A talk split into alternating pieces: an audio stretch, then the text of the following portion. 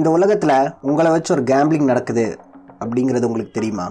நீங்கள் என்ன பார்க்கணும், எப்போ பார்க்கணும், எதை பார்க்கணுங்கிறத நீங்கள் டிசைட் பண்ணுறதே இல்லை. உங்களுக்கு ரொம்ப பிடிச்ச ஒரு குட்டி பசங்களை யாரையாவது நினச்சி பார்த்துக்குங்க.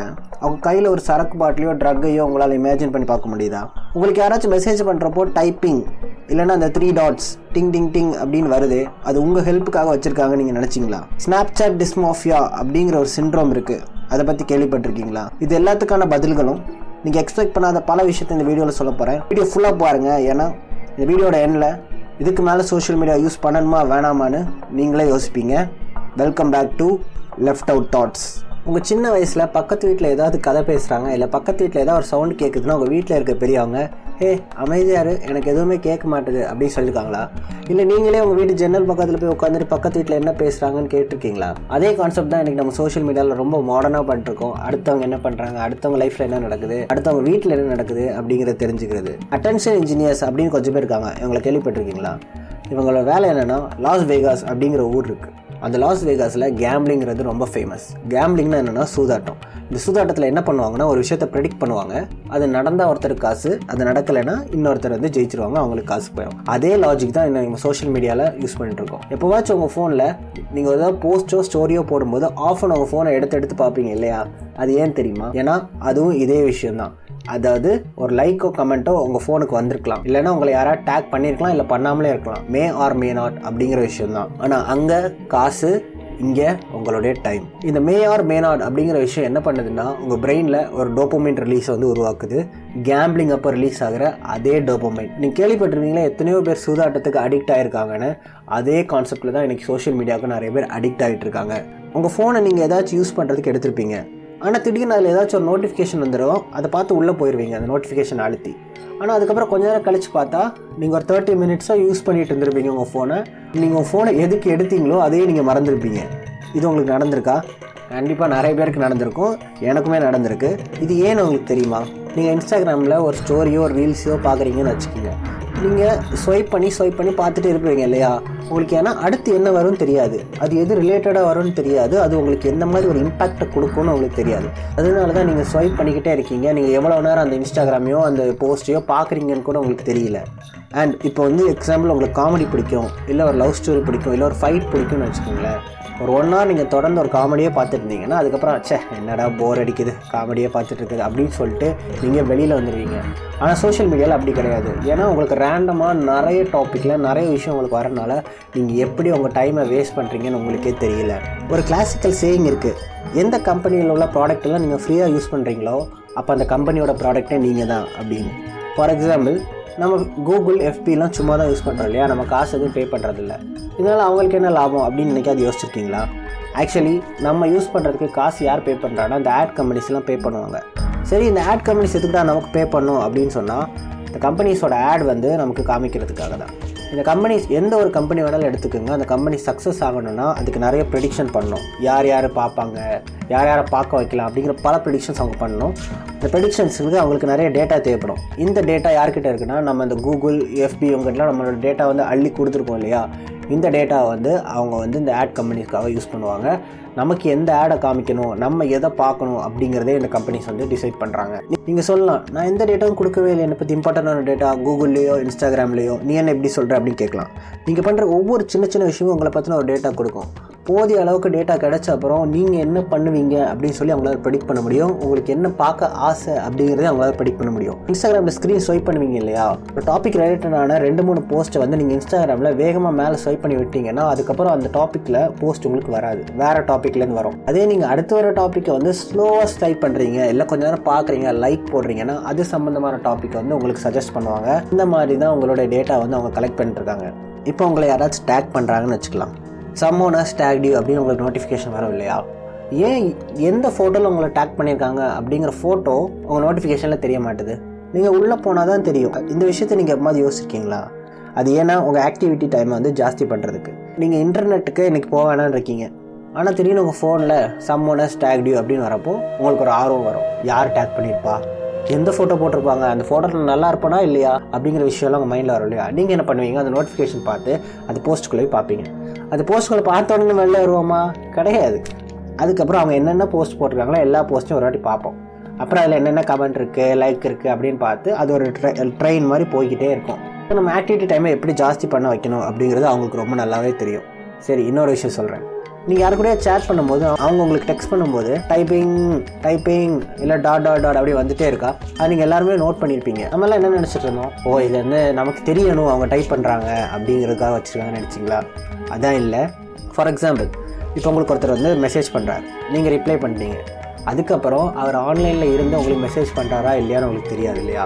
அதனால் அவர் டைப் பண்ணும்போது டைப்பிங்னு வருது. இந்த டைப்பிங்கிற விஷயம் உங்களுக்கு ஹெல்ப் ஆகணுங்கிறதுக்காக இல்லை, அவர் ஆன்லைன் போயிட்டாரோ அப்படின்னு நீங்கள் நினச்சிட்டு நீங்கள் வெளியில் வந்துடக்கூடாது இல்லையா? சப்போஸ் நீங்கள் அந்த ஆப் விட்டு வெளில வந்துட்டீங்கன்னா உங்கள் ஆக்டிவிட்டி டைம் கம்மியாகிடும். உங்களை அந்த ஆப்புக்குள்ளேயே உட்கார வைக்கணுங்கிறதுக்காக தான் இந்த டைப்பிங்கு, இந்த டாட் டாட் டாட்லாம் அவங்க கொண்டு வந்தது.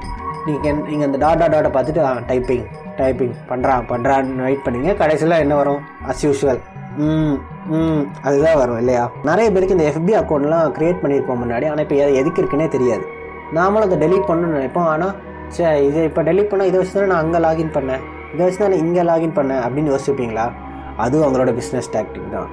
ஒரு லாகின் வச்சு நீங்கள் பல இடத்துல யூஸ் பண்ணுறப்போ உங்களுக்கு அந்த ஃபேஸ்புக்குங்கிற ஆப் யூஸ் பண்ணவே வேணாங்கிறப்போ உங்களால் அந்த ஆப்பை டெலிட் பண்ண முடியாது. இந்த இடத்துல நாம் இண்டிபெண்ட்டாக இல்லையே. இதெல்லாம் தான் இவங்க பண்ணுற விஷயத்தில் சில விஷயம் எனக்கு தெரிஞ்சுது. இப்போ இதில் என்னெல்லாம் பிரச்சனை இருக்குது அப்படின்னு சொல்லி நான் சொல்கிறேன். ஃபஸ்ட்டு பேசிக்கலி இப்போ இவங்க என்ன பண்ணுறாங்கன்னா சைக்காலஜி வந்து உள்ளே கொண்டு வந்துட்டாங்க இந்த சோஷியல் மீடியாலெல்லாம். அதாவது நம்மளோட பிரெயினோட விளையாடுறது. நம்மளோட பிரெயினுக்கு எதை பார்க்க பிடிச்சிருக்கு, எதை கொடுத்தா நம்ம வந்து அந்த ஆப்புக்குள்ளே இருப்போம், எதை வச்சு நம்மளை அடிக்ட் பண்ண முடியும் அப்படிங்கிறது தான் இவங்களோட எய்மே, சரிங்களா? அண்ட் ஆல்சோ இவங்க இதுக்கெல்லாம் யூஸ் பண்ணுறது ஒரு அல்காரிதம். இவங்க ஒரு அல்காரிதம்ங்கிறது ஒரு கோடு மாதிரி, அந்த கோடை வந்து உருவாக்கிடுவாங்க. அந்த கோடு உங்களுக்கு ஏற்ற மாதிரி அதை மாற்றிக்கும். ஏதோ உங்களுக்கு காமிக்கலாம், ஏதோ உங்களுக்கு காமிச்சா நீங்கள் உள்ளே இருப்பீங்க. அதுக்கு நல்லது கெட்டதுலாம் தெரியாது. உங்கள் ஆக்டிவிட்டி இன்க்ரீஸ் பண்ணுறதுக்கு என்னெல்லாம் பண்ணணும் அதை அந்த கோட் பண்ணணும். ஏன்னா அது மிஷின் லேர்னிங் அப்படிங்கிற விஷயத்தை யூஸ் பண்ணி தன்னைத்தானே மாற்றிக்கும். அண்ட் ஆல்சோ எமோஷன்ஸ் வந்து ரொம்பவே கண்டேஜியஸான ஒரு விஷயம் இல்லையா? ஃபார் எக்ஸாம்பிள், ரொம்பவே சோகமான மூடில் நீங்கள் இருப்பீங்க, ஆனால் ஒரு சோஷியல் மீடியா போய் ஒரு நாலஞ்சு நல்ல போஸ்ட் பார்த்தீங்கன்னா உங்களுக்கு ஒரு மாதிரி கொஞ்சம் ஃபீல் குட் ஆகும் இல்லையா? அதாவது டெம்பரரி தான். ஏன்னா அந்த பிரச்சனை உண்மையான பிரச்சனைங்கிறது ஸ்டில் எங்கள் வெளியில் இருக்க தான் செய்யுது. ஆனாலும் டெம்பரரியாக உங்களுக்கு ஒரு ஃபீல் குட் டைம் வந்து அது கொடுக்குது இல்லையா?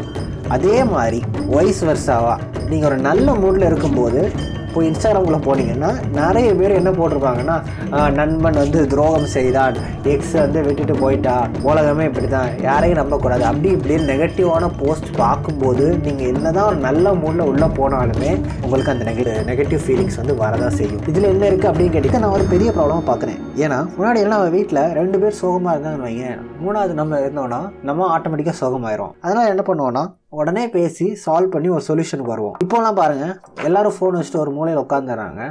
யாராவது ஒருத்தவங்க வீட்டில் சோகமாக இருந்தாலும் அது மீதி இருக்கவங்களுக்கு அவ்வளோவா தெரியவே மாட்டுது. அண்ட் ஆல்சோ முன்னாடியெல்லாம் நம்ம நோட் பண்ணியிருப்போம், நம்ம அப்பா அம்மாலாம் சண்டை போட்டாங்கன்னா உடனே வந்து அதை பேசி சால்வ் பண்ண பார்ப்பாங்க முடிஞ்ச அளவுக்கு சீக்கிரம். இப்போ அவங்க புதுசாக ஃபோன் யூஸ் பண்ணுற ஒரு ஜென்ரேஷன் இல்லையா, நம்மளுடைய முந்தின ஜென்ரேஷன், இவங்க என்ன பண்ணுறாங்கன்னா வீட்டில் ஒரு சண்டை வந்தாலுமே இவங்க வந்து அதை சால்வ் பண்ணுறதுக்கு ட்ரை பண்ண மாட்டாங்க. ஏன்னா அதுவெல்லாம் நிறைய பேர் ஃபேஸ்புக் யூஸ் பண்ணுறாங்க இல்லையா? அதை யூஸ் பண்ணிவிட்டு அதை ஒரு உலகமாக நினச்சி பரவாயில்ல வீட்டில் சண்டைனா என்ன, எனக்கு இதில் சந்தோஷம் கிடைக்குது, நான் இந்த ஆப்பில் சந்தோஷப்படுறேனே, இது போதுமே எனக்கு, நான் பிரச்சனையை வந்து அப்புறமா பார்த்துக்குவேனே, அதை இப்போதைக்கு சால்வ் பண்ண வேணாமே அப்படிங்கிற தாட் வந்து இப்போ இருக்க ஜென்ரேஷனில் நிறைய பேருக்கு வருது அப்படின்னு சொல்லி சொல்கிறாங்க. இந்த சோஷியல் மீடியா நம்ம ஜென்ரேஷனை எப்படிலாம் அஃபெக்ட் பண்ணுது அப்படின்னு சொல்லி பார்ப்போம். ஃபார் எக்ஸாம்பிள், சோஷியல் கரன்சி அப்படிங்கிற விஷயமா சொல்கிறாங்க இதை. அதாவது இந்த லைக்கு கமெண்ட்டு அதெல்லாம் தான் இப்போ social currency. And also instant gratification நமக்கு கிடைக்கிது இல்லையா? இது மேலே நமக்கு ரொம்பவே அதிகமான ஒரு மோகம் இருக்குது. ஏன்னா அதை ஒரு உண்மையான விஷயமா நம்ம பிரெயின் வந்து நமக்கு காட்டுது. அது கிடைச்சா நீ சந்தோஷப்படுவே, இந்த லைக் கிடைச்சா அவ்வளோதான் நீ தான் ராஜா இன்னைக்கு அப்படிங்கிற மாதிரி ஒரு ஃபீலிங் அது கொடுக்குது. அப்படி நம்ம இத்தனை லைக் அப்படின்னு ஒரு ஃபீலிங் கொடுக்குது இல்லையா? ஆக்சுவலாக நமக்கு அங்கே ஒன்றுமே கிடைக்கிறதில்ல. அந்த ஃபோனை ஆஃப் பண்ணிங்கன்னா உங்ககிட்ட எதுவுமே இல்லை. ஸ்க்ரீன் ஆன் பண்ணால் தான் அந்த லைக்கு கமெண்ட்டு அது எல்லாமே, சரிங்களா? ஸோ அதை வந்து ஒரு உண்மையான விஷயமா நம்ம பிரெயின் வந்து நம்ம நம்ப வைக்க ட்ரை பண்ணுது. அண்ட் ஆல்சோ இது மென்டலி நம்மளை ரொம்பவே அஃபெக்ட் பண்ணுது. ஃபார் எக்ஸாம்பிள், இந்த ஹியூமன்ஸ் வந்து எப்படின்னா கான்ஸ்டன்டாக நம்மளை வந்து நம்ம பார்க்க நம்ம சுற்றி இருக்கவங்க கூட கம்பேர் பண்ணிட்டு இருப்போம். அவங்களோட நம்ம பெட்டரா இல்லையா? சரி, பக்கத்து வீட்டுக்கார கார் வச்சுருக்கான், நம்மளை கார் வாங்கணும், பக்கத்து வீட்டுக்கார பைக் வச்சுருக்கான், நம்மளும் பைக் வாங்கணும் அப்படின்னு சொல்லி நம்மளோட சின்ன சர்க்கிளில் இருக்க கொஞ்சம் பேர் கூட நம்ம கம்பேர் பண்ணிருப்போம். இப்போ இந்த சோஷியல் மீடியா வந்தனால நம்ம என்ன பண்ணுறோம்னா மொத்த உலகத்தோடய நம்ம கம்பேர் பண்ணுறோம். அது வந்து எந்த அளவுக்கு ஒரு இல்லாஜிக்கலான விஷயம்னா, ஒரு கிரிக்கெட் மேட்ச்சில் அடிக்கிற ரன்ஸை வந்து ஃபுட்பாலில் கோல் போடுங்க, அவ்வளோ கோல் போடுங்க அப்படிங்கிற மாதிரி அந்த விஷயம் இல்லாஜிக்கலான கம்பேரிசன்ஸாக இருக்கும். அது வந்து பார்க்குற எல்லா விஷயத்து கூட நம்ம நம்மளை கம்பேர் பண்ணிருப்போம். ஃபார் எக்ஸாம்பிள், ஒரு பையனை பார்த்து ஜிம் ஜிம் ஒரு வீடியோ வருதுன்னா, பா என்ன ஃபிட்டாக இருக்கான், இப்போ எவ்வளோ ஸ்ட்ராங்காக இருக்கான், நம்ம அவ்வளோக்கு ஸ்ட்ராங்காக இல்லையே, நம்ம இப்படி வீட்டில் தொப்பையோடு உட்காந்துட்டு இப்படி வீடியோ பார்த்துட்டு இருக்கோமே.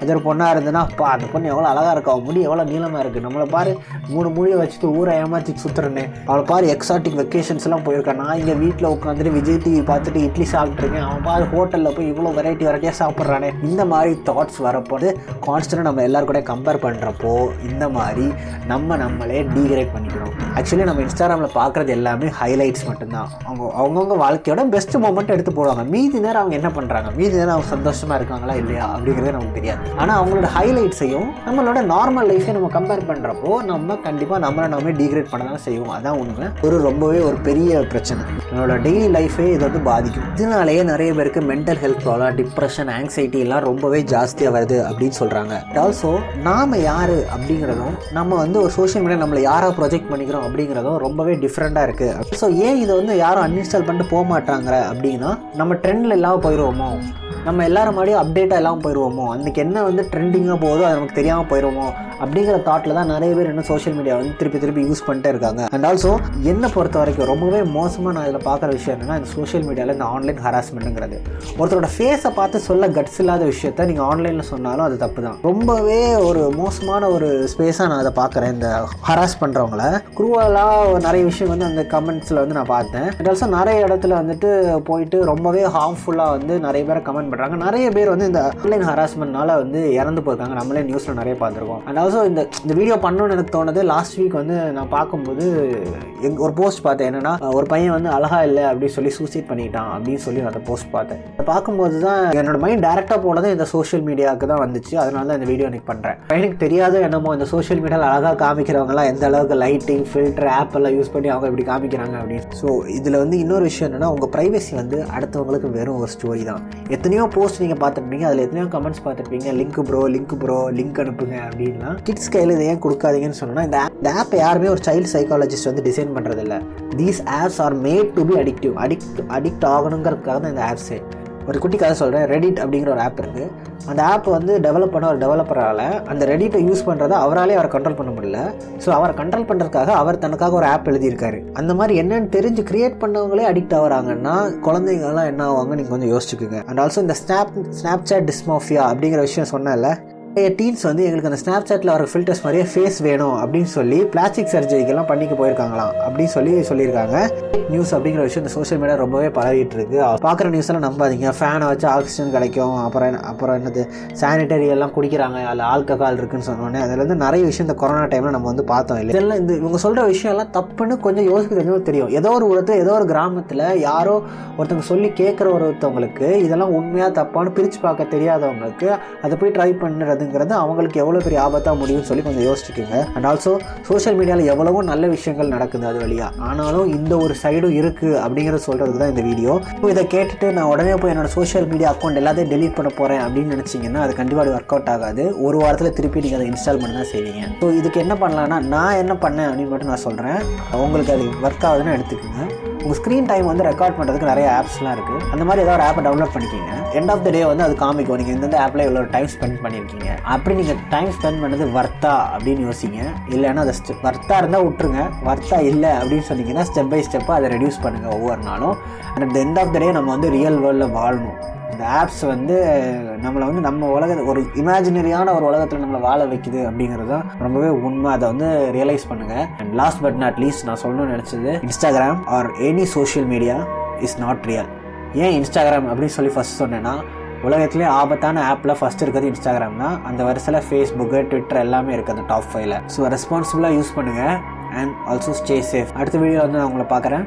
Tata bye bye, piece.